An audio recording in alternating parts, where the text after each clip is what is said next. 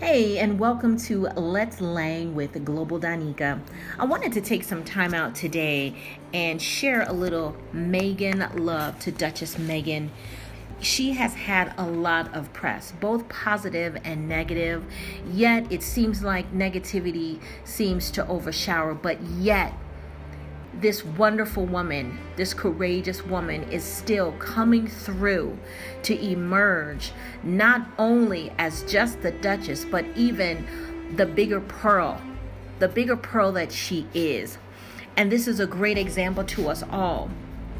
No matter what you have been aligned with or aligned to, there is courage and yet innovation and yet evolution that still can can be forged in that path. And with her mindset, this is a mindset that we all should have. So sometimes the path that we are on, we have to create a new path and still move forward in the responsibilities that we have. So, Meghan, we love you here at Global Danica. Continue the global mindset. Everyone, this is a tip. No matter the challenges, no matter the circumstances.